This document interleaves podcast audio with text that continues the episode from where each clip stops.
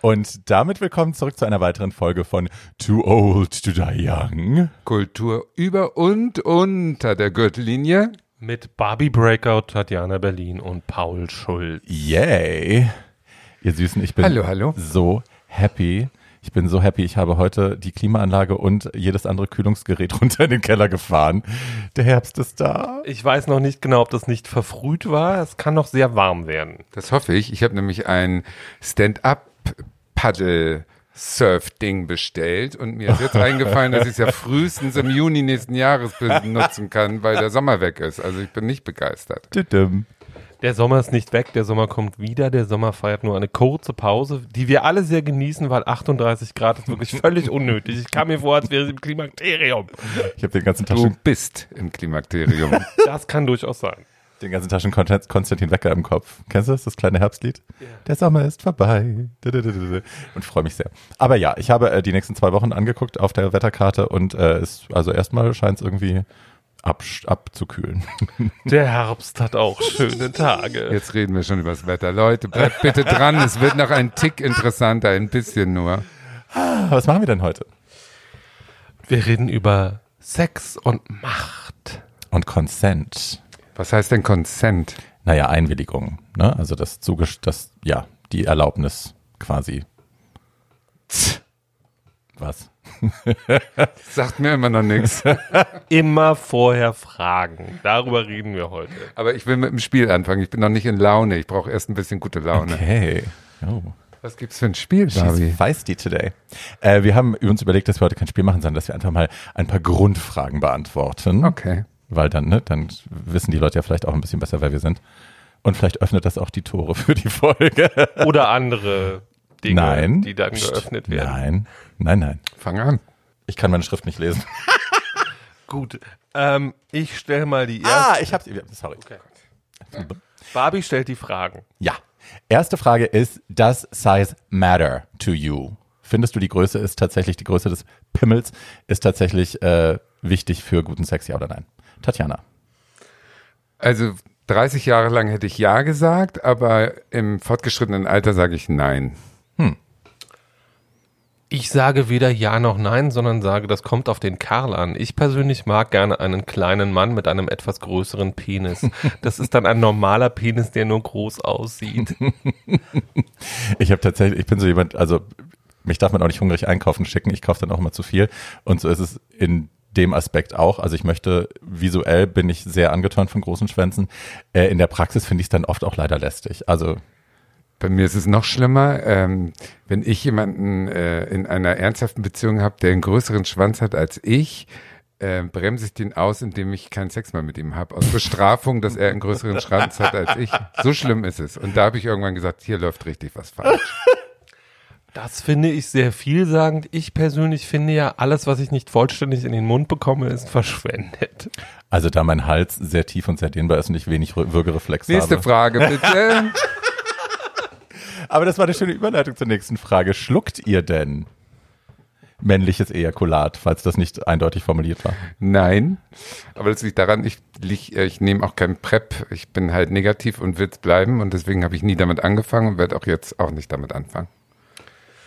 Ich habe ewig nicht geschluckt. Das kommt, äh, und zwar irgendwie auch als Kind der AIDS-Krise habe ich das immer äh, raus aus dem Mund, bevor es kommt, war ja der gute alte Spruch. Äh, seit es PrEP gibt und alle diese schönen neuen Möglichkeiten, die damit einhergehen, habe ich das ein paar Mal ohne schlechtes Gewissen gemacht und auch genossen. Ja. Und meine Antwort ist ja. Not shocking. Äh, ich habe das auch, als ich noch negativ war, glaube ich, äh, sehr spärlich gemacht und nur so, äh, das war dann immer was ganz Besonderes, wenn ich das getan habe. Ähm, seit ich positiv bin, ist mir es eigentlich Bums und ja, ich schlucke. So. Und finde das auch gut. Jetzt müssen wir nur noch eine Überleitung zur nächsten Frage finden. Ist ja jetzt auch nicht so schwierig. Die liegt ja jetzt auch schon darum. Ähm, wie ist es denn bei euch mit Verhütung? Also du hast gerade schon angesprochen, es gibt ja nun auch PrEP und äh, verschiedene andere Wege ähm, der Verhütung. Viele machen es gar nicht mehr, viele bestehen nach wie vor auf Kondom. Wie ist es bei dir, Paul? Ähm, also, ich bin da völlig offen und locker und äh, ich überlasse die Entscheidung, welche Art von Safer Sex wir betreiben. Hauptsache, wir betreiben eine. Das mache ich abhängig von meinen Partnern. Äh, wer wissen will, wie mein Sexualleben funktioniert, kann sich durch die anderen Folgen hören. Das habe ich schon mal deutlich erklärt. Ähm, und im Moment, also wenn ich in meinem eigenen kleinen privaten Kreis Sex habe, dann ist das sehr stimmungsabhängig davon, ob wir äh, Gummis nehmen oder nicht. Wenn ich mit äh, Leuten schlafe, die ich noch nicht kenne, benutze ich immer Gummis, weil ähm, mich stört es nicht, mich hat es nie gestört, ich finde es kein Problem. Ähm, und ja, ich bin jetzt auch kein so unglaublich großer Fan von Scheiße am Schwanz, um ehrlich zu sein. Und äh, man könnte sich auch spülen. Ja, man könnte sich spülen, aber das kommt ja immer auf die Bauweise des jeweiligen Ofens an und das kann ja auch wahnsinnig kompliziert werden. True. Aber ich muss da kurz nachhaken. Ähm, also Prep nimmt, fängt man ja jetzt nicht einfach mal so kurz anzunehmen oder schmeißt mal kurz zwei Tabletten vorher ein. Das ist ja. Ähm, das ist ja inzwischen alles möglich. Also es ist ja. Äh, ja, aber die Zahlen zeigen ja doch, dass also um wirklich sehr sicher zu sein, dass man das auch durchgehend nehmen muss und eben nicht mal nur kurz vor einem Partywochenende, macht ja schon mehr Sinn, wenn man dann wirklich konstant einnimmt. Das machst du nicht. Äh, das mache ich nicht. Äh, und es ist auch bei meiner Lebensweise nicht notwendig. Hm. Ähm, also ich kann, wenn mich Leute das fragen und viele äh, kleine Jungs fragen, also jüngere Männer fragen mich das ab und zu, äh, weil ich irgendwie als äh, jemand verschrien bin, der zum Thema äh, HIV-Prävention irgendwie seit 20 Jahren schreibt und arbeitet. Ähm, ich rate Leuten, die viel Sex haben und besonders Sex, über den wir heute noch reden äh, werden, zu PrEP. Und ich rate Leuten aber auch erstmal dazu, sich grundsätzlich zu informieren mhm. und äh, sich auch über äh, Therapy as, Pre as Prevention, also irgendwie nochmal genau schlau zu machen und sich grundsätzlich beim Thema Verhütung zu entspannen und das auf die jeweilige Situation anzupassen und diese drei Möglichkeiten, die wir im Moment haben, wirklich ernst zu nehmen und als spielerische Optionen zu betrachten und sich da nicht zu verkrampfen. Tja, also, was soll ich sagen? Wenn ich äh, nicht in einer festen Beziehung bin, gehöre ich zu der ähm, diskriminierten Minderheit derer, die Kondome benutzen, weil heutzutage ja schon äh, man äh, mit hochgezogenen Augenbrauen wird man äh, wird einem der Geschlechtsakt verwehrt, wenn man sagt, dass man Kondome benutzt, weil die ganzen kleinen Prep-Monster inzwischen ja ähm, das komplett ablehnen und auch kein Verständnis dafür haben, dass man trotzdem Kondome benutzen möchte, um nicht auch Syphilis, Tripper, Chlamydien und den ganzen anderen Dreck zu kriegen, den sie natürlich in einer riesigen Variante und das Volk schleudern. Und das finde ich alles nicht so richtig witzig und gut. Und deswegen bin ich auch nicht so ein super Fan davon, auf Kondome zu verzichten. Ähm, ich muss dazu noch mal kurz eine Sache sagen, nämlich nur weil man PrEP nimmt, heißt das nicht, dass man auf Kondome verzichten muss. Nur weil eine Person PrEP nimmt, heißt das nicht, dass alle anderen auf Kondome verzichten müssen. Und an dieser Stelle nochmal, Kondome, PrEP und äh, Therapy as Prevention sind alles gleichwerte und gleichrangige Möglichkeiten und sollten als solche auch wahrgenommen werden. Und ich kann, also das, was ich immer nicht verstehe, aber das ist auch eine Frage, die ich seit 15 Jahren habe. Leute, wenn euch das Kondom so sehr stört und ihr mir sagt, dass ihr es immer merkt, müsstet ihr mir eventuell erklären, warum ihr nie merkt, wenn es reißt. Das ist schon ein bisschen wahr. Ich wollte aber auch noch eigentlich meine Bewunderung gerade artikulieren dafür, dass du in deinem kleinen privaten Kreis so eine schöne Lösung gefunden hast und scheinbar nicht auf äh, Online-Dating äh, so angewiesen bist, wie ich das bin. Und da ist die Realität eine andere. Da ist es eben so, dass du sofort aussortiert wirst, wenn du Kondome nimmst. Also die schwulen Jungen, Jüngeren, ähm, Promisken, in Berlin lebenden, die PrEP nehmen, lehnen Kondome vehement ab, die online sind. So, mit vielleicht kann man schreibst. das so sagen. Mit denen ich schreibe, genau. Da ich mit vielen schreibe, ist das so. mit allen.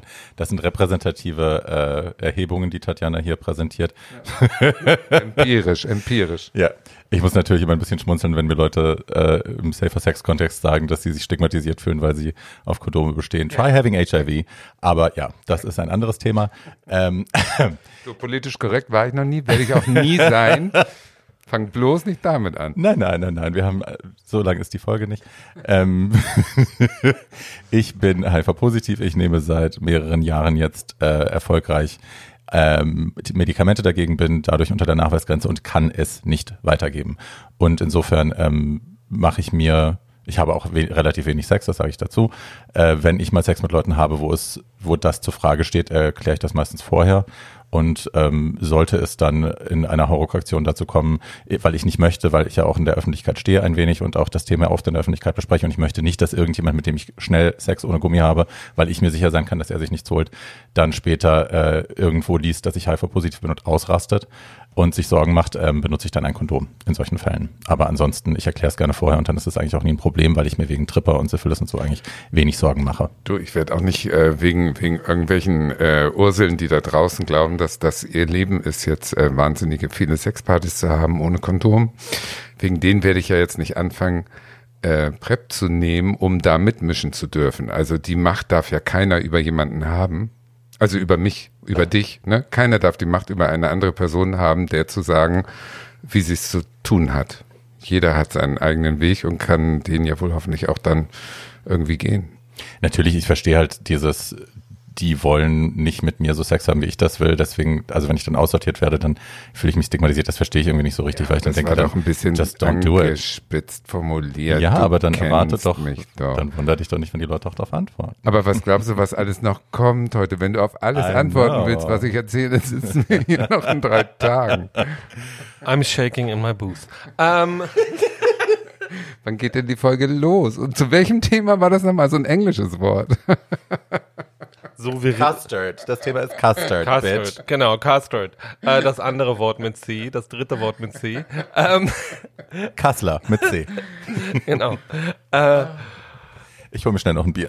so, Barbie geht sich noch ein Bier holen, Tatjana und ich äh, reden in der Zeit weiter über Consent. Also, Consent ist ein sehr einfaches Prinzip. Consent bedeutet, dass man sich, bevor man mit jemandem Sexualität hat und während man mit jemandem Sexualität hat, äh, darüber sicher sein kann äh, und sollte, dass die andere Person das auch möchte, was da gerade passiert oder generell Sex mit einem haben möchte. Das ist Consent. Also in meiner Welt als weißer Homosexueller in einem der Top drei Länder dieser Welt, sag ich jetzt mal, was Rechte, Freiheit, Wirtschaft, alles angeht, ist mir persönlich dieses Thema noch nie untergekommen, weil ich noch nie in dem Fall der Schwächere war, in Anführungsstrichen. Wow. Was meinst du denn mit schwächer? Das Opfer. Ich glaube, Konsent heißt denn ja, dass die Person, die irgendwas nicht will, Stopp sagen kann und der andere sich danach richtet. Wenn ich das so verstanden habe, wie äh, ihr das erklärt habt. Und ich war noch nie Person, die irgendwas nicht wollte und dann dazu sagen musste, Stopp. Das gab's noch gar nicht. Ich weiß gar nicht, wie Barbie das sieht, aber äh, meine grundsätzliche Reaktion darauf ist Lucky you. Also, Ja. Äh, ähm, weil ich kenne eigentlich nur schwule Männer. Ähm, Tatjanuschka ist dann die erste Person, bei der das nicht so ist, die zumindest mal so grenzwertige Situationen in ihrem, in ihrer sexuellen Evolution hatten, wo das wirklich nicht so einfach war zu sagen, möchte ich das gerade, will ich das gerade, mache ich Ja. das gerade wirklich, weil ich das selber will oder weil hier irgendwie Peer Pressure vorliegt Ja. oder irgendwie sowas. Also ich kann, ich hatte, wir hatten im Vorfeld besprochen, ob wir das jetzt über Musiktexte machen oder Filmausschnitte oder so und über Sexszenen sprechen und dann darüber dahin kommen. Und dann haben wir entschlossen, wir machen das anhand persönlicher Geschichten. Ähm, oder zumindest würde ich das so machen. Und also ich habe mehr als als ich Finger an den Händen habe, mehr Situationen, die ich erzählen kann, wo das äh, grenzwertig war oder auch eben nicht funktioniert hat mit dem Consent. Ich finde, also ich kann, ich kann nur erstmal abwarten und zuhören, weil mir fällt jetzt wirklich nichts ein. Für mich, wo ich in der Situation war, wo ich dieses Problem viel eher sehe, und das ist im täglichen Leben äh, unserer schwulen Realität, die darauf ausgelegt ist, dass, äh, dass, dass Macht über, über Schwäche gewinnt. Ich weiß nicht, wie ich es besser formulieren Mhm. soll. In allen Bereichen, in ganz vielen Kommunikation und Sexualität und, und, und gerade bei den Homosexuellen gehört dazu dieses Unterwerfen und dieses SM und dieses äh, ich sag nein, mein aber ja und so weiter. Das ist alles so verwoben ineinander. Das ist so in dieser homosexuellen Kultur mit drin, auch durch die Pornografie überall und und und dass ich das da schwierig finde in dem Zusammenhang. Aber für mich persönlich habe ich da jetzt wirklich nichts, wo ich sagen kann, da bin ich mal in eine brenzlige Situation Also- gekommen. Mm -mm. Also ich glaube, es ist generell schwierig. Es ist ja durch die MeToo-Bewegung kam ja das Thema auch groß in die Medien und viele Leute haben darüber diskutiert und haben ihre MeToo-Moments auch äh, geteilt und haben sich dazu bekannt, was ihnen passiert ist. Und da ist mir schon aufgefallen, dass vieles von dem, was Frauen als übergriffig empfinden, für uns oft ganz normal ist, weil wir auch, also ich glaube, schwule Kultur ist eben bis vor der Erfindung des Internets viel auch, hat viel in Parks stattgefunden, Cruising Culture und so. Äh, und da hat man zuerst angefasst, bevor man sich Consent geholt hat. Also es war erstmal anpacken, gucken, wie reagiert der, hat der Bock, hat der nicht Bock, wenn der mitmacht, ist gut, wenn nicht, dann nicht. Ähm, ne, das ist ja in, in anderen Lesarten dann in der heterosexuellen Welt wäre das ja schon übergriffig, dass erstmal der Arsch angepackt wird oder so.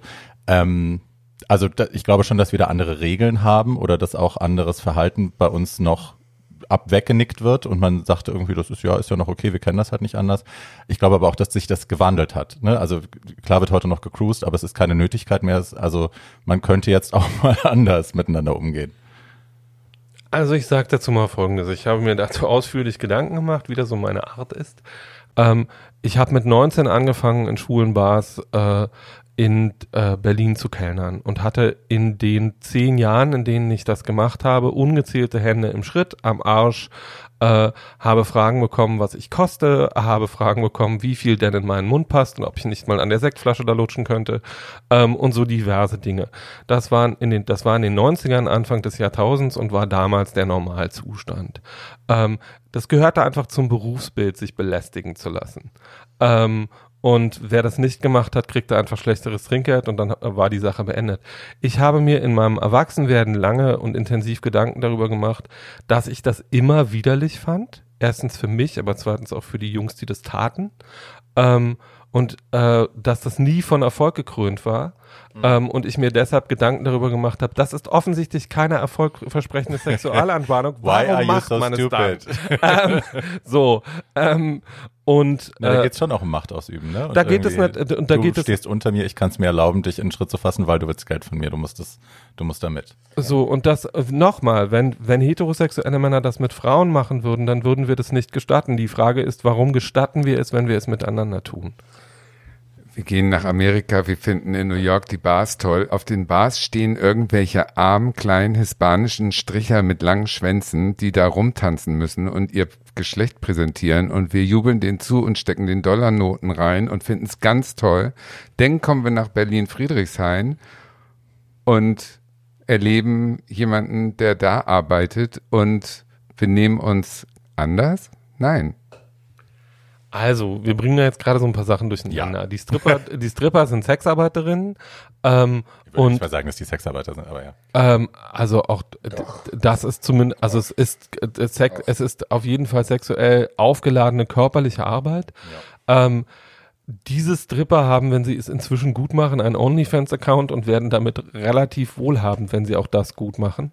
Ähm, das heißt, es ist, wir sind, befinden uns ja in so, gerade in so einer Phase, wo es, wo der Graben, der zwischen bestimmten Formen von Sexarbeit klafft und äh, äh, Sexarbeit, die sehr selbstbestimmt ist äh, und auch passiert, äh, dass das eine schwierige Diskussion ist. Und ich glaube, das grundsätzliche Problem beim Gespräch über schwule Sexualität ist das Wort wir.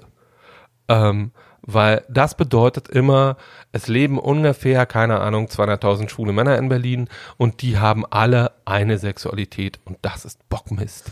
Sondern die haben genauso viele Sexualitäten, wie sie sexuelle Identitäten haben, nämlich 200.000. Und ich glaube, über alles immer die Lanze zu brechen und zu sagen, das ist es halt, wie schwule Männer Sex haben oder das ist es halt, wie schwule Männer funktionieren oder das ist es halt, das führt Schwule Stripper sind immer Latinos mit großen Schwänzen zum Beispiel ist überhaupt nicht rassistisch, was Gegen Tatjana da gerade gesagt hat. Die sollen sie doch nicht Paul, ich würde hinterfragen. das, ich würde das sogar noch ein bisschen äh, äh, verallgemeinern.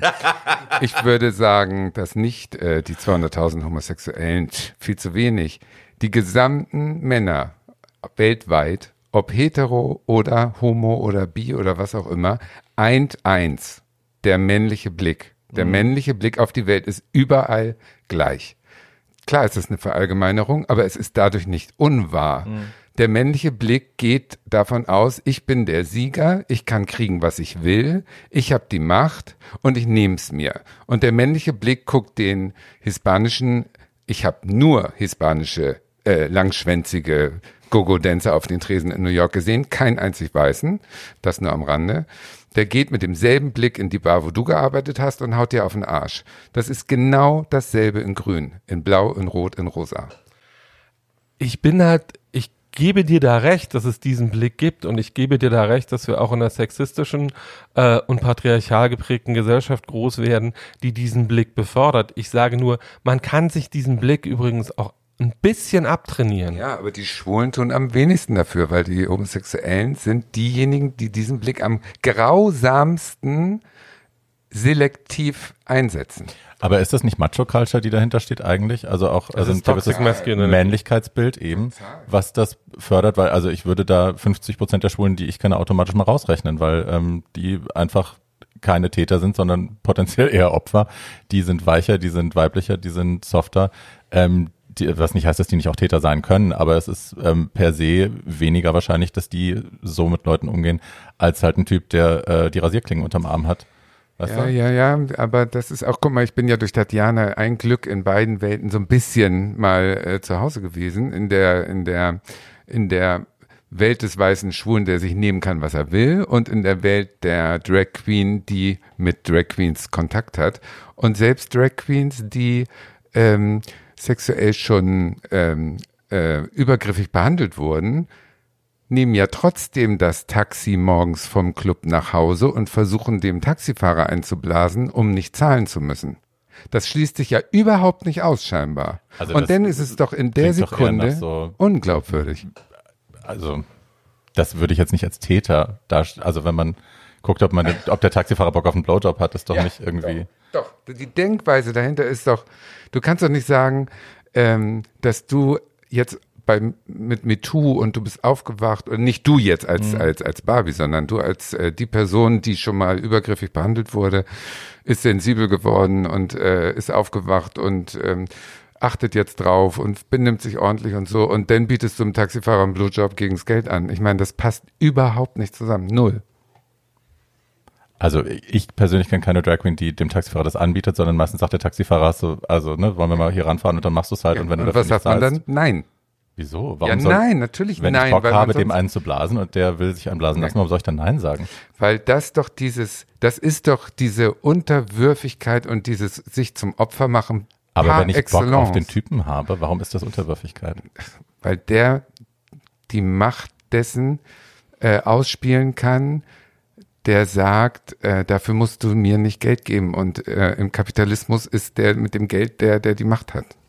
Das sehe ich anders, ähm, weil schwule Kultur funktioniert ja auf mehreren Ebenen und da gibt es mehrere Arten von Machtgefälle. Eins ist Jugend, das andere ist Aussehen, ähm, das dritte ist Geld, äh, also finanzielle und wirtschaftliche äh, oder zusammengefasst ökonomische Macht.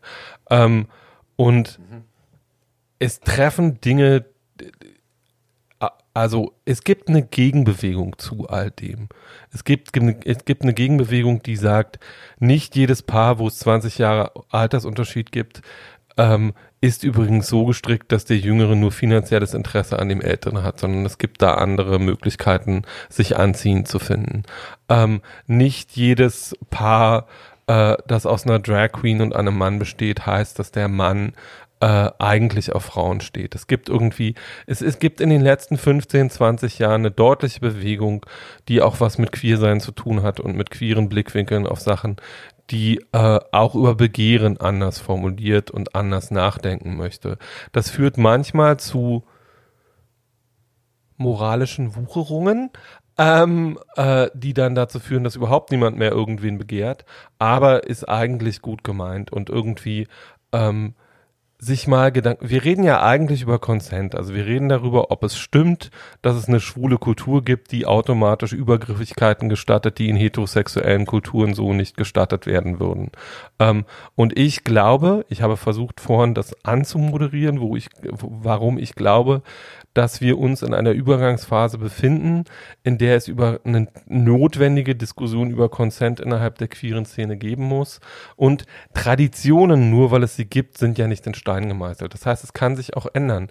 Und das, was ich vorhin meinte, war, es gab eine Sprachlosigkeit zum Thema Schwule und queere Sexualität. Das heißt, es mussten Dinge anders artikuliert werden. Diese Sprachlosigkeit gibt es nicht mehr. Man kann über schwule Sexualität reden, man kann über lesbische Sexualität reden, man kann über jede Form von queerer Sexualität reden und ähm, zumindest untereinander als queere Menschen können wir das und das ist ja der entscheidende Moment. Und alles andere, also diese ganze Performance von irgendwie weißen, übertrainierten, überambitionierten, äh, finanziell gut ausgestatteten Jungs, ähm, die sich in Clubs stellen und sich gegenseitig anstarren wie das wie eine halbe Kuh im Schlachthaus. Ähm, ähm, also erstens, äh, wir waren, wir hatten alle diesen Moment von, ich bin 23 und der Schönste im Raum. Die Frage ist so ein ja. bisschen, was man damit, naja. Ach, halt doch den Mund. Ach, halt doch den Mund, natürlich. Du, äh, du, du bist immer noch sehr ansehnlich für ja, dein Alter, meine Liebe. Cool, ähm, und äh, die Frage ist, was man mit diesem Moment macht. So. Ähm, und ob man diesen Moment wahrnimmt oder nicht. Und meine Frage ist, als Landei, das mit 17 in die große Stadt gekommen ist und nicht genau wusste, wie das funktioniert und irgendwie fünf Jahre gebraucht hat, bis ich meine Sexualität mal so weit definiert hatte, dass ich gesagt habe, so das ist das, was ich möchte und das ist das, was ich nicht möchte. Und noch den Vorteil hatte. Und ich finde, empfinde das wirklich als immensen Vorteil, dass ich in einem Alter bin, wo meine sexuelle Entwicklung nicht von lauter pornografischen Vorgaben mit höher, schneller, weiter mhm. vollgestellt worden ist, ähm, die ja heute anfangen, irgendwie schwule Hirne mit elf voll zu äh, stopfen. Ja. Ähm, und irgendwie, meine Frage ist, was mache ich denn mit einer, was mache ich denn äh, als Elfjähriger und darauf stoße ich ja irgendwie innerhalb von Minuten, wenn ich das will, mit einer Treasure Island Orgie. so, was mache ich denn damit? Was ist denn das an sexueller Information, die mir da übergestülpt wird und die überhaupt nicht danach fragt, was ist denn mein eigentliches Begehren oder was möchte eigentlich, was möchte ich eigentlich, sondern die sagt so, hier ist der Rudelbums und das ist übrigens die Blaupause für deine Sexualität, have fun. Ähm, und da, also da ist die erste Frage zum Thema Consent. Consent kann man nur geben, wenn man weiß, was man will. Mhm. Ähm, und meine Frage ist, wissen die meisten schwulen Männer eigentlich, was sie wollen? Oder weil sie sich mal damit beschäftigt haben, was sie eigentlich wollen? Oder sind viele schwule Männer eigentlich bis Mitte 30 damit beschäftigt, pornografische Blaupausen nachzustellen? Also für mich war das tatsächlich eine Entwicklung, die gar nicht so viel damit zu tun gehabt hat, was ich wirklich wollte, im Sinne von, worauf stehe ich, sondern es war eine Frage von Selbstwert. Also was erlaube ich anderen Menschen mit mir zu tun, auch wenn ich da nicht so richtig Bock drauf habe oder wenn mir das gerade wehtut oder wenn mir das zu viel wird. Ähm, das war der eigentliche Knackpunkt und das hat sehr, sehr lange gedauert, also bis vor ein paar Jahren, ähm, dass ich mich dann so aufgeräumt hatte, dann auch sagen zu können, okay, und das ist eine Sache, das ist eine Form von Sex, die mache ich anscheinend, um mich zu bestrafen, ich lasse mich so und so behandeln. Das will ich jetzt nicht mehr. So, dann mache ich das jetzt nicht mehr. Aber das war, das ist eine andere Baustelle. Also ich glaube, das, worauf du abziehst, ist ja die Frage, wie, welche Form von Sex mag ich? Oder habe ich das falsch verstanden? Ich glaube, das, worauf ich abziele, ist eine tiefgründig persönliche Diskussion. Ähm, nämlich, haben schwule Jungs, haben queere Menschen jeden Alters, aber vor allem junge queere Menschen, den Raum, ihre eigenen sexuellen Vorstellungen zu entwickeln, ihren Körper selbst zu entdecken, ihre Sexualität selbst zu entdecken, oder wird ihnen per allen möglichen Formen, von Pornografie bis HIV-Prävention äh, bis zu dem, was ihnen auf Partys vorgelebt wird, äh, die Möglichkeit, äh, zu sagen, okay, das hier finde ich cool, das hier finde ich nicht so cool, das hier möchte ich gerne machen, das hier möchte ich gerne mal ausprobieren, äh, so. Äh, und wenn sie diesen Raum nicht haben, ist die Szene nicht eigentlich genau dafür gebaut? Und wenn das, wenn sie dafür nicht gebaut ist, äh, beim Thema Sex, wofür genau ist sie gebaut? Gute Frage.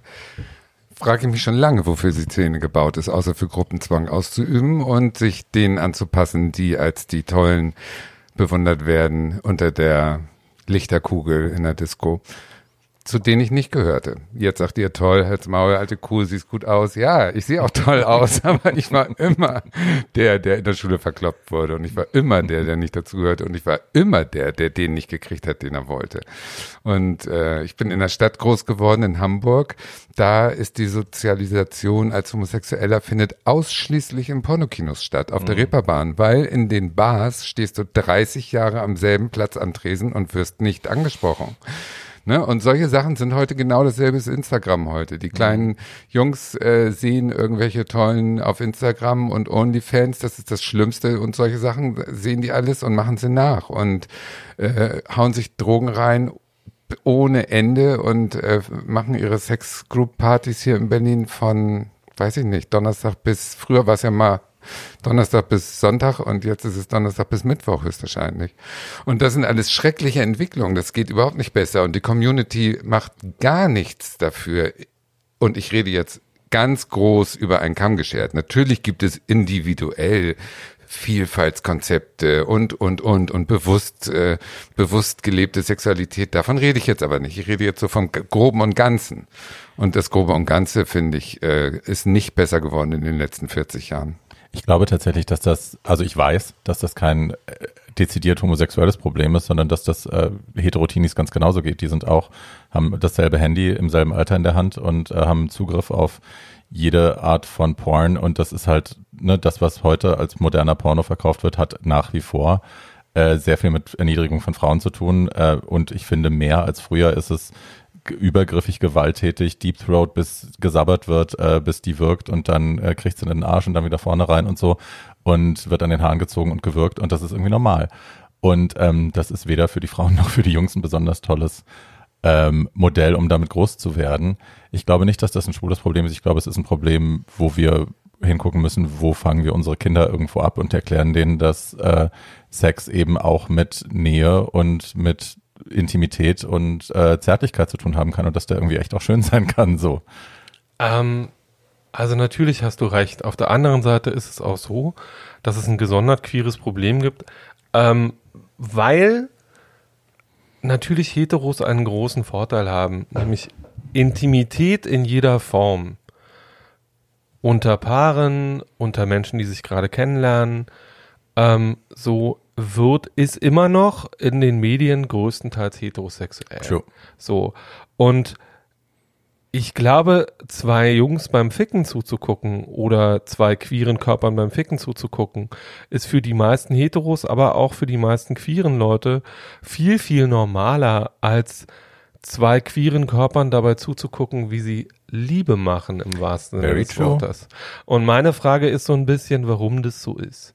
Weil äh, natürlich ist es ein allgemeines Phänomen, dass wir uns Gewalt viel äh, leichter angucken als Sex, mhm. weil das ist ein allgemein so, also allgemein in den Medien so, es gibt viel mehr Gewalt, als es Sex gibt.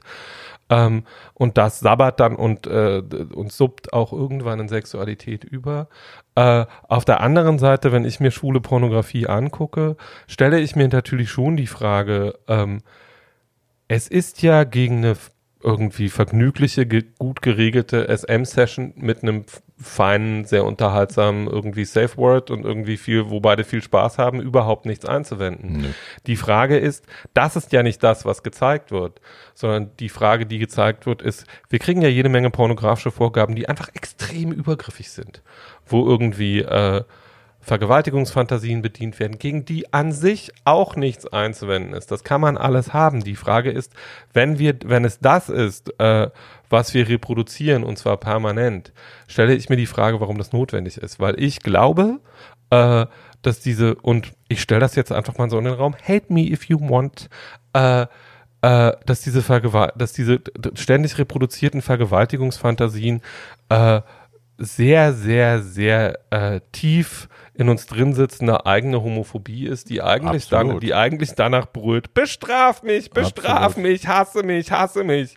Äh, und wo ich dann immer davor stehe und sage, Girl, you can do that, but not in my apartment. Nee, das wäre ähm. jetzt mein Einwand auch gewesen, tatsächlich. Ganz genau, gebe ich dir auch total recht, dass das damit zu tun hat.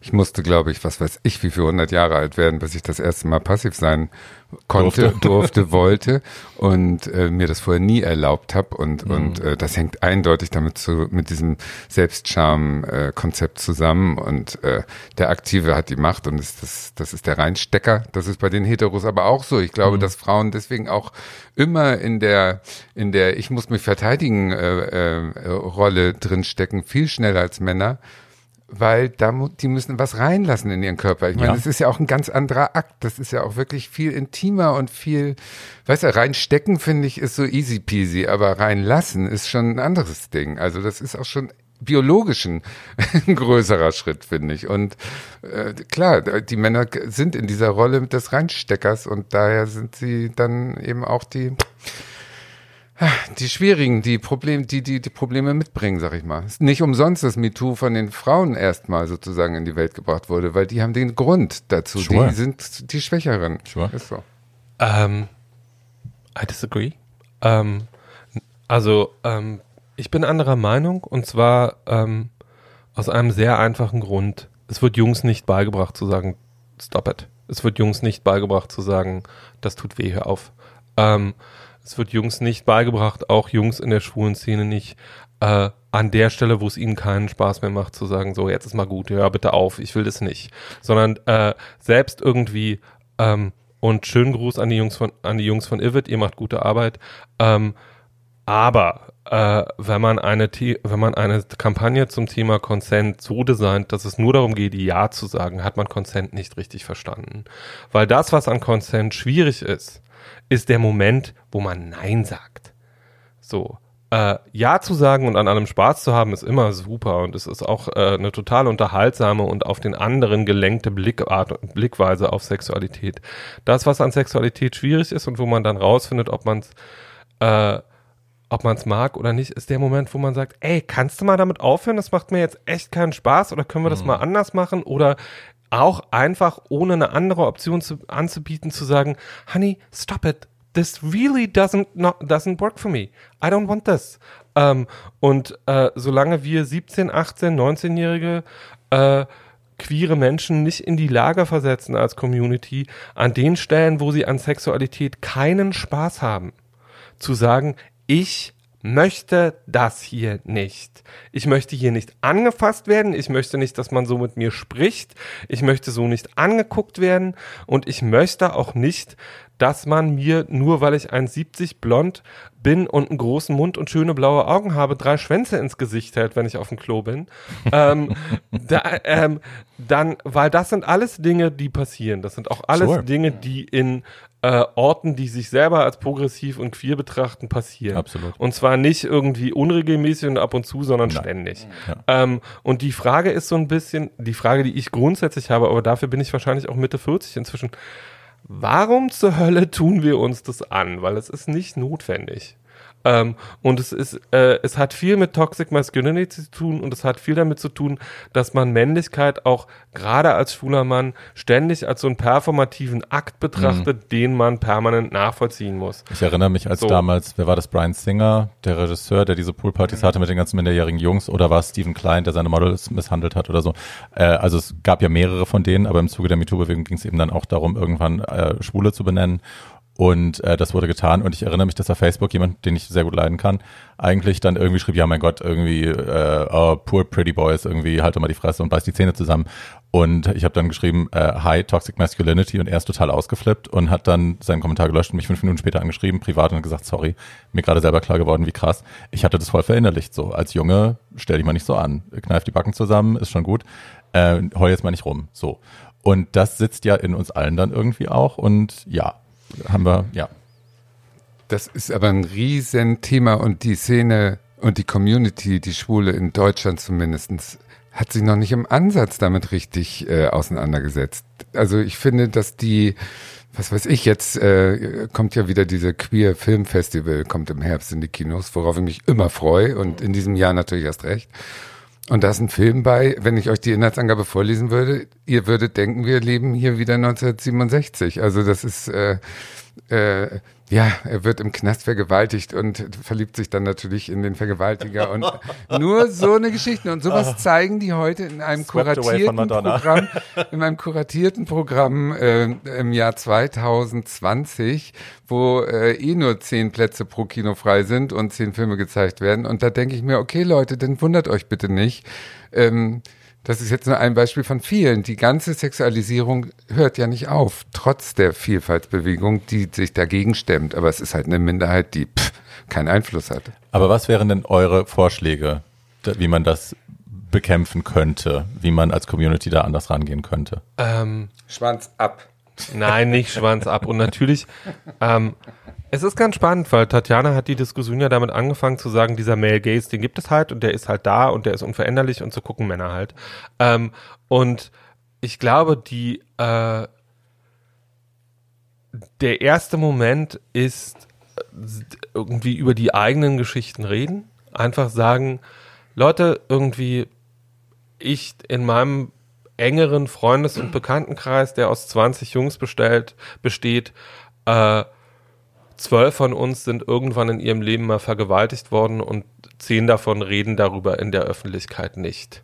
Ähm, und es gibt eine unfassbare Dunkelziffer von Gewalt, sexueller Gewalt von Männern gegen andere Männer oder äh, von Männern an Trans oder aber auch von äh, äh, von äh, so und diese Gewalt hat Ursachen, diese Gewalt hat was damit zu tun, wie wir groß geworden sind, diese Gewalt hat was damit zu tun, dass wir viel Gewalt erfahren haben als queere Kinder jeder Couleur. Ähm, und jetzt nicht unbedingt körperliche Gewalt, sondern auch gesellschaftliche Gewalt ist Gewalt. Ähm, und diese Gewalt äh, ist dann einfach auch in unserem restlichen Leben vorhanden, wenn wir uns damit nicht auseinandersetzen. Und die zweite Frage, die ich gerne klären würde, ist, und wir haben ja noch nicht mal über die wirklich krassen Ausformungen von queere Sex queerer öffentlicher Sexualität gesprochen. Äh, die zweite Frage ist, Öffentlicher? naja, An öffentlichen Plätzen. an öffentlichen Orten, aber das ist ja öffentliche Sexualität. Was meinst du? Ähm, naja, es ist ja ganz, also ich will überhaupt niemanden dissen und das ist alles eure Entscheidung, Doch. sondern, sondern, raus. nein, nein, ich will gar nicht dissen. Ich will wirklich nicht dissen, sondern ich will sagen, das ist eure Entscheidung, aber ich will, dass es auch eine Entscheidung ist und keine Performance. Ähm, Ficken auf dem CSD-Wagen oder was meinst du? nicht jetzt? ficken, auf den, nicht ficken auf den CSD-Wagen, sondern ficken auf den CSD-Wagen. Mir geht es darum, ähm, und wir haben irgendwie, bevor wir diese Folge aufgenommen haben, kurz darüber gesprochen, wenn ihr Sexualität habt, zu der ihr massenweise Drogen nehmen müsst, um sie dann haben zu können, würde ich gerne wissen, welche Sexualität ihr ohne Drogen hättet. Ähm, und äh, wenn ihr ohne Drogen keine Sexualität hättet, weil ihr eure Sexualität nur mit Drogen haben könnt, würde mich interessieren, ob ihr dann eigentlich Sexualität habt oder Drogen nehmt. Ähm, und ob und, und, und ob die und ob die Sexualität, die unter Drogeneinfluss stattfindet, ob es dann eigentlich um Sex geht oder um Drogenkonsum.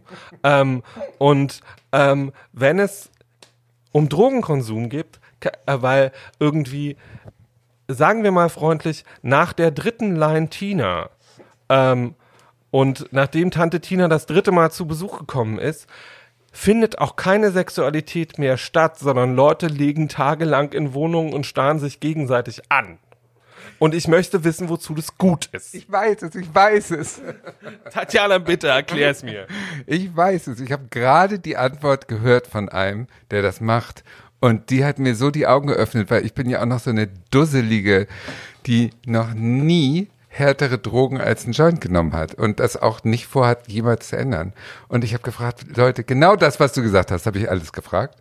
Und die Antwort war so einfach und verblüffend. Er sagte, äh, bei diesen Drogenpartys geht es nicht, dass man Sex hat, um zu kommen.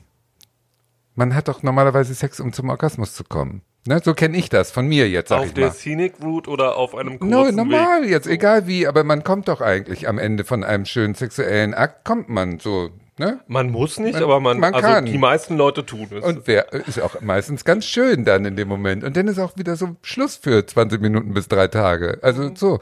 Darum geht es eben gerade nicht. Bei diesen Drogenpartys geht es nur um den Akt. Es geht nicht um das Kommen. Und deswegen muss auch immer gesteigert werden. Der Akt ist ewig. Der Akt dauert bis zu einer Woche mit verschiedenen Mitspielern. Der Akt steigert sich und der Akt hat nicht das Ziel, dass ein Orgasmus am Ende steht. Der Akt ist das Ding. Der Weg ist das Ziel. Das ist der Grund für diese ewigen Drogenpartys. Und das leuchtet mir total ein, als ich das gehört Da habe. habe ich aber andere Informationen. Also ich, meine Informationen zu dem Thema sind auch ein bisschen anderes, weil das klingt jetzt so ein bisschen wie chemisch unterstütztes Tantra. um den Orgasmus geht. Nein, also ich hatte ja die Jungs von Stadtland Schwul hier, die haben ja gerade, also die eine der erfolgreichsten Folgen, glaube ich, die die gemacht haben, ist ihre Campsex-Folge, wo sie genau diesem Phänomen auf den Grund versuchen zu gehen. Und ähm, die sind da eigentlich relativ judgmental reingegangen in ihre Recherche, also zumindest Patrick hatte schon so eine vorgefertigte Meinung auch darüber, die der euren nicht so weit entfernt war. Und hat bei der Recherche dann gemerkt und bei der, äh, die haben mit zwei Fachmenschen, die das äh, beruflich betreuen, sowas gesprochen und haben da wohl gelernt, dass es eben sehr viel um Nähe geht. Also Leute, die sonst keine Nähe zulassen können, finden können und sich sexuell eben nicht öffnen können, weil da noch sehr viel Scham ist. Und dass das eben auch dann dieses zugedruckte Nebeneinanderliegen über Tage, ohne Sex miteinander haben zu können, dass das eine Art von Nähe ist, die man sonst eben nicht zulassen kann, die man sonst gar nicht im Leben hätte und dass es deswegen dann irgendwie auch ein Zugewinn ist, auch wenn das für uns von außen irgendwie seltsam aussieht. Noch trauriger, als ich dachte. Nein, ich finde das gar nicht traurig, sondern das ist natürlich was, äh, dass es dabei um Scham und um Nähe geht äh, und darum, dass man Dinge zulassen kann, die man vielleicht ohne Konsum nicht zulassen könnte. Das ist mir, das ist mir schon klar. Meine Frage ist, äh, haben wir als Community die Aufgabe, diese Menschen vielleicht anders abzuholen äh, und irgendwie ihnen Möglichkeiten einzuräumen, ähm, diese Erlebnisse der Nähe und der Zuneigung, äh, die ja nicht unbedingt sexuell geprägt sein müssen, das natürlich können, aber nicht müssen. Naja, aber jetzt stellst du wieder Fragen, was, was die Verantwortung der Community angeht. Und ich habe jetzt gefragt, was deine konkrete Lösung dazu ist. Da hast du aber auch keine. Naja, doch, Frage ich- ich ist, hätte also eine. was soll die Community machen? Wo geht man da hin? Äh, also es gibt ja zum Beispiel The Village, wo man hingehen kann, wenn man das sucht. Aber ich glaube nicht, dass die Leute, die auf diese Sexpartys gehen, äh, das suchen. Also ich glaube nicht, dass die an einem Punkt sind in ihrer Persönlichkeitsentwicklung, dass sie irgendwie irgendwo hingehen können, um dann mal lernen zu können, wie das ist, Männer anzufassen, ohne high zu sein und sich in die Augen zu gucken und Nähe zuzulassen und so.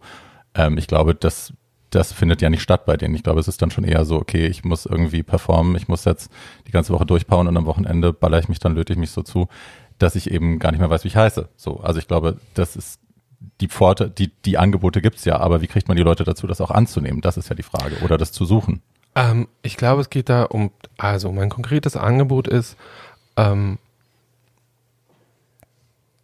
wenn wir Menschen kennen, und das ist jetzt auch irgendwie eine Nachricht ans Draußen und ans Außen, aber auch an uns drei, äh, die ähm, einen Konsum haben, von dem wir nicht mehr finden, dass er von zumindest außen betrachtet, und die Innenbetrachtung ist ja bei Sucht immer eine sehr schwierige, äh, spaßig aussieht. Also es gibt Leute, und ich kenne solche Leute, ähm, die sehr viele Drogen nehmen, sehr viel kon kontrolliert Drogen nehmen, einen sehr ausufernden Konsum haben und den total im Griff haben.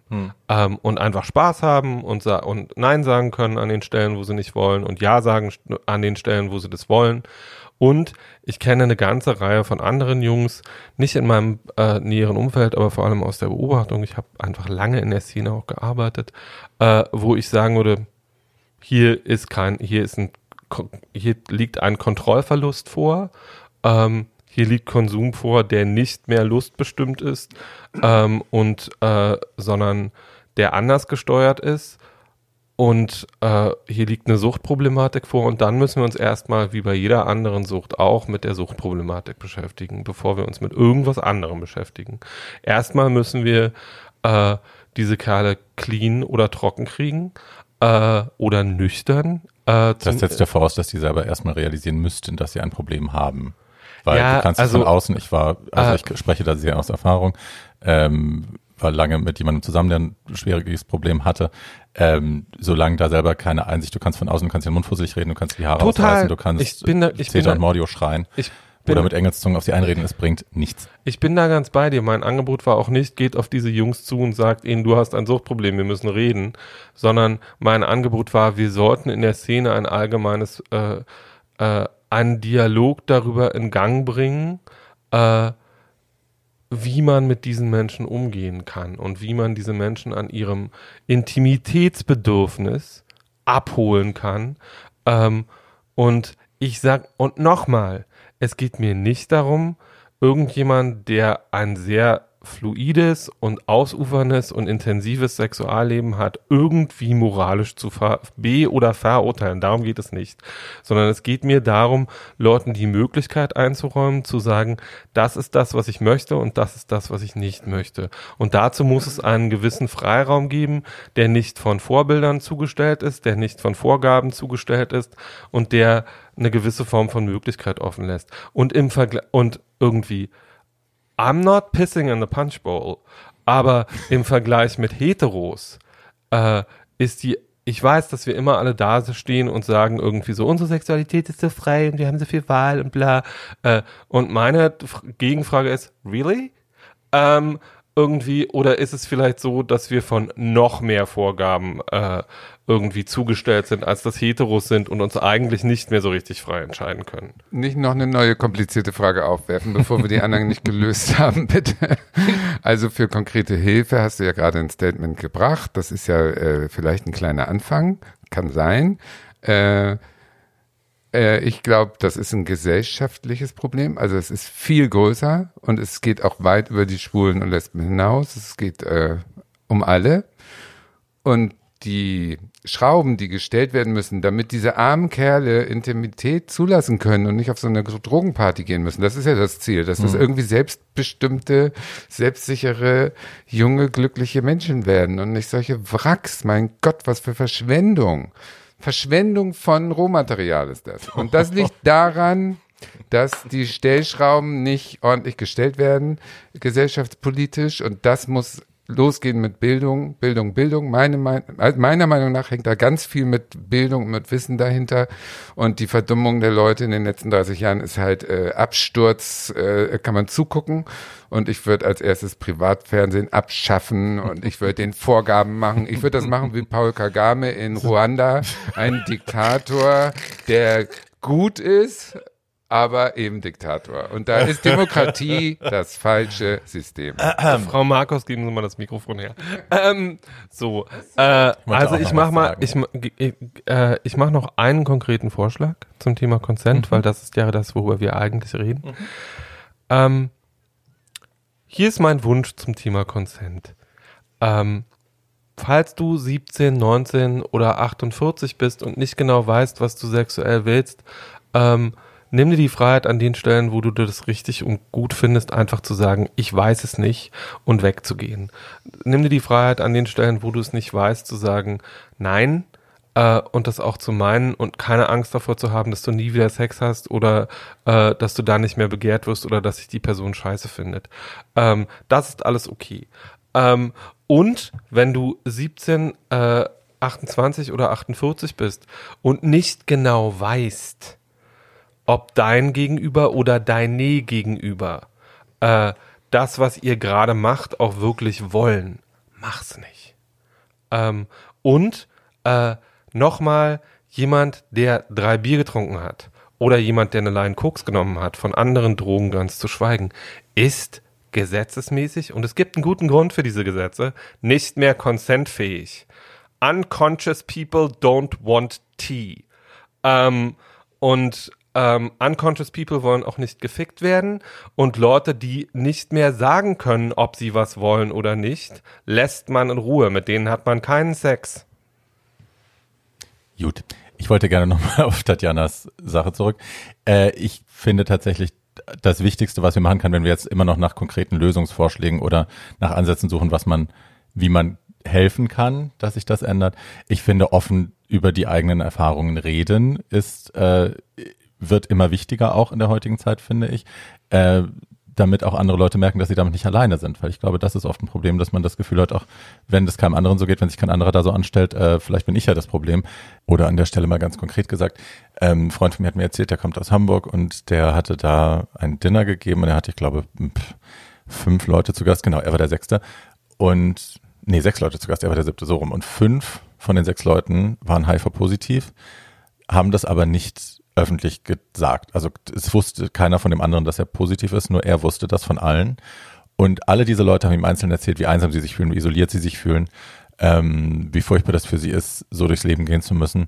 Ähm, und das Einzige, was gefehlt hat, um diese Isolation zu schließen, wäre offene Kommunikation gewesen und ein dazu stehen, was einen selber isoliert und umtreibt und einsam macht. Und äh, da das nicht möglich war, sind die alle einsam geblieben. Und ich glaube, das ist ein Ansatz, wo man irgendwie ran kann. Ähm, ja.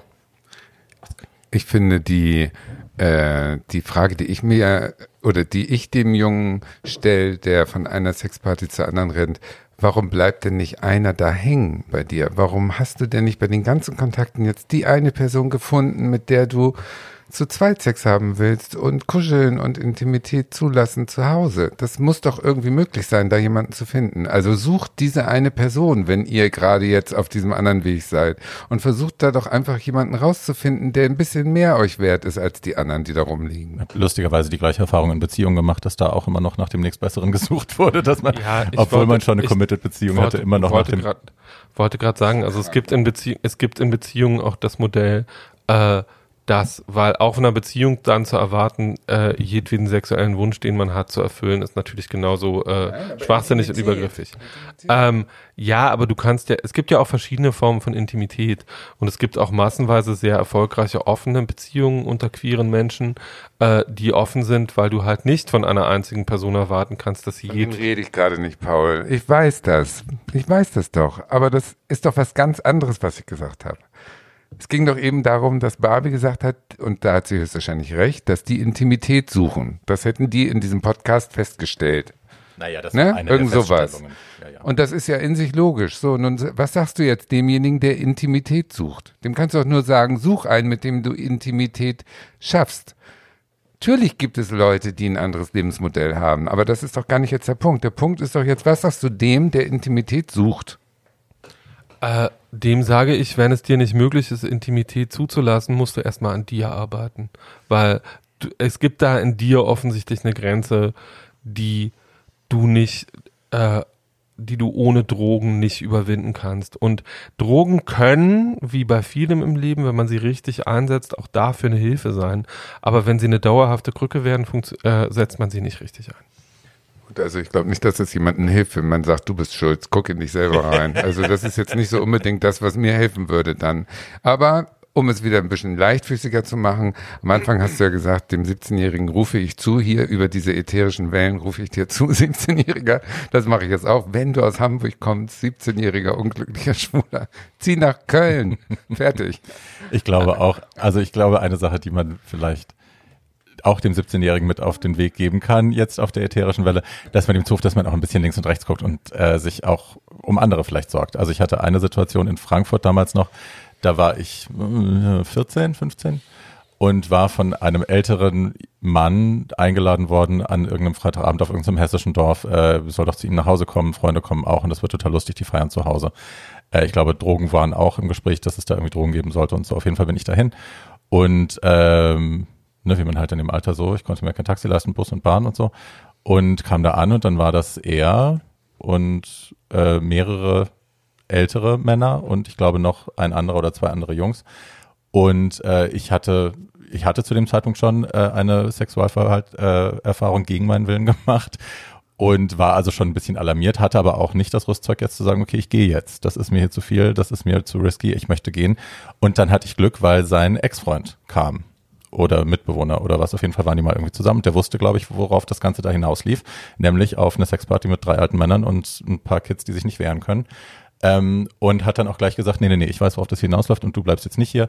Ähm, du bleibst jetzt nicht hier. Wer mitkommen will, kommt jetzt mit. Ich bringe mich nach Hause oder ich bringe mich zum Bus. Und hat mich da rausgezogen. Die anderen Jungs wollten bleiben, dann, äh, ne, dann sollten sie. Aber äh, das habe ich im Nachhinein noch nicht vergessen, dass da jemand war, der tatsächlich ganz konkret gesagt hat, äh, ich passe jetzt auf dich auf und ich weiß, was hier passiert und ich hole dich hier raus. Und das ist ja vielleicht auch was, wir können links und rechts gucken, wir können aufeinander ein bisschen aufpassen. Und wenn wir sehen, dass da irgendwas kritisch ist, dass der vielleicht nicht mehr Herr seiner Sinne ist oder dass ich weiß, da passiert gleich was, ähm, was er eventuell nicht will oder wo er eventuell nicht schafft, Nein zu sagen aus eigener Kraft, stelle ich mich davor. Ähm, ich glaube, das ist auch eine wichtige Lektion. Ja, definitiv. Das würde ich auch, äh, Ich auch. ganz umfänglich unterstützen. Ich möchte kurz auf das antworten, was Tatjana gerade gesagt hat. Es geht nicht darum, Leuten zu sagen, du bist schuld, sondern es geht Leuten, es geht darum, Leuten die Freiheit einzuräumen, an sich selbst zu arbeiten erstmal. Und die gute Nachricht ist, du brauchst dafür keine Hilfe von außen. Also, wenn du Hilfe von außen brauchst, kannst du sie dir auch besorgen. Du bist Herr deiner eigenen Lage in dem Zusammenhang. Du kannst Dinge tun. Du bist nicht auf andere angewiesen, sondern du kannst dich selber ermächtigen. Ähm, und das ist schwierig und das ist richtig doll harte Arbeit und das kann sehr lange dauern. Aber die Arbeit lohnt sich und ich glaube, sie ist auch wichtig. Ähm, und ähm, nochmal, ich glaube, wenn wir die, um jetzt mit Barbies Beispiel zu arbeiten, 14, 15, 16, 17-Jährigen äh, in der Szene in die Lage versetzen. Und das kann übrigens auch sein, weil, so wie in Barbies Fall, jemand da ist, der sagt, du musst das hier übrigens nicht machen. Das hier ist Bullshit und wenn dir das keinen Spaß macht, dann lass es sein. Du kannst jederzeit gehen. Ähm, und ich bring dich zum Bus oder ich bring dich nach Hause und wenn du keine Kohle hast, kauf ich dir eine Fahrkarte oder bezahl dir ein Taxi oder irgendwie sowas. Ähm, einfach auf die zarteren, dass die irgendwie so, und zwar in jedem Sinne irgendwie, dass die mit den stabileren Stämmen äh, auf die kleinen zarten Pflänzchen so ein bisschen achten und sagen, ist das hier okay? Ist das eine Situation, in der wir uns wohlfühlen und so? Ähm, und wenn das nicht so ist, ähm, dann kann man übrigens entweder die, erstmal die Person daraus befördern, aber man kann diese Gesamtsituation auch ändern. Die Szene muss nicht so bleiben, wie sie ist. Ähm, und die Szene ändert sich permanent. Ähm, und wir sind äh, gegenüber allen möglichen Körpern und über allen, gegenüber allen möglichen Körperformen viel willkommen heißender, als wir das noch vor zehn Jahren waren. True. Ähm, das heißt, wir können, wenn wir das wollen, einfach sagen, wir wollen, dass das nicht mehr so ist und es dann ändern. Das führt jetzt zu einem lustigen Phänomen. Also Body Positivity in all its Features führt jetzt zu einem lustigen Phänomen, dass mittlerweile, ich beobachte das und lache mich jedes Mal schlapp, äh, dass sich so perfekt gestählte Bodybuilder, Männer, Schwule, äh, sich mittlerweile gegenseitig den Rücken stärken müssen online, weil es so hart ist, weil jetzt alle auf Deadboards stehen. also Körper mit ein bisschen mehr Speck. Und äh, ich habe wirklich mehrere Posts jetzt gesehen und ich lache mich immer schlapp, wo die denken, ja, und ich weiß, du arbeitest auch so hart und keiner wertschätzt das mehr und so ist es wirklich schwer für uns momentan. Alle wollen nur noch irgendwie die speckigen Typen und Die armen, armen Schränke, Yeah. kann ich zu dem Thema nur sagen. Poor, poor you, go cry in the corner. Über Körper, Jugend und Geld, ne? Das hatten wir vorhin mal erwähnt. Das sind die drei Parameter sozusagen. Ja. Äh, da müssen wir nochmal eine eigene Folge machen. Aber ich glaube, für heute haben wir wirklich ein dickes Yes. Brett gebohrt und da müssen wir jetzt erstmal alle nochmal die Folge jetzt wiederholen und nochmal hören und dann uns eine Meinung dazu bilden. Genau. Ihr Lieben, ihr könnt uns wie immer abonnieren und uns folgen. Und zwar auf Podimo, Podigy, Apple Podcasts, Spotify und bei YouTube. Und ihr könnt uns natürlich auch E-Mails mit Anregungen, äh, Lob und äh, Kritik und Nacktbildern für Paul schicken. Entschuldigung. Und zwar an too Gerne old, von, gerne von Deadbots, weil wir gerade dabei waren. Yes. Die finde ich nämlich yummy. an too old to die young podcast at gmail.com und die two ist jeweils die Ziffer 2. Tschüss. Auf Wiedergehören.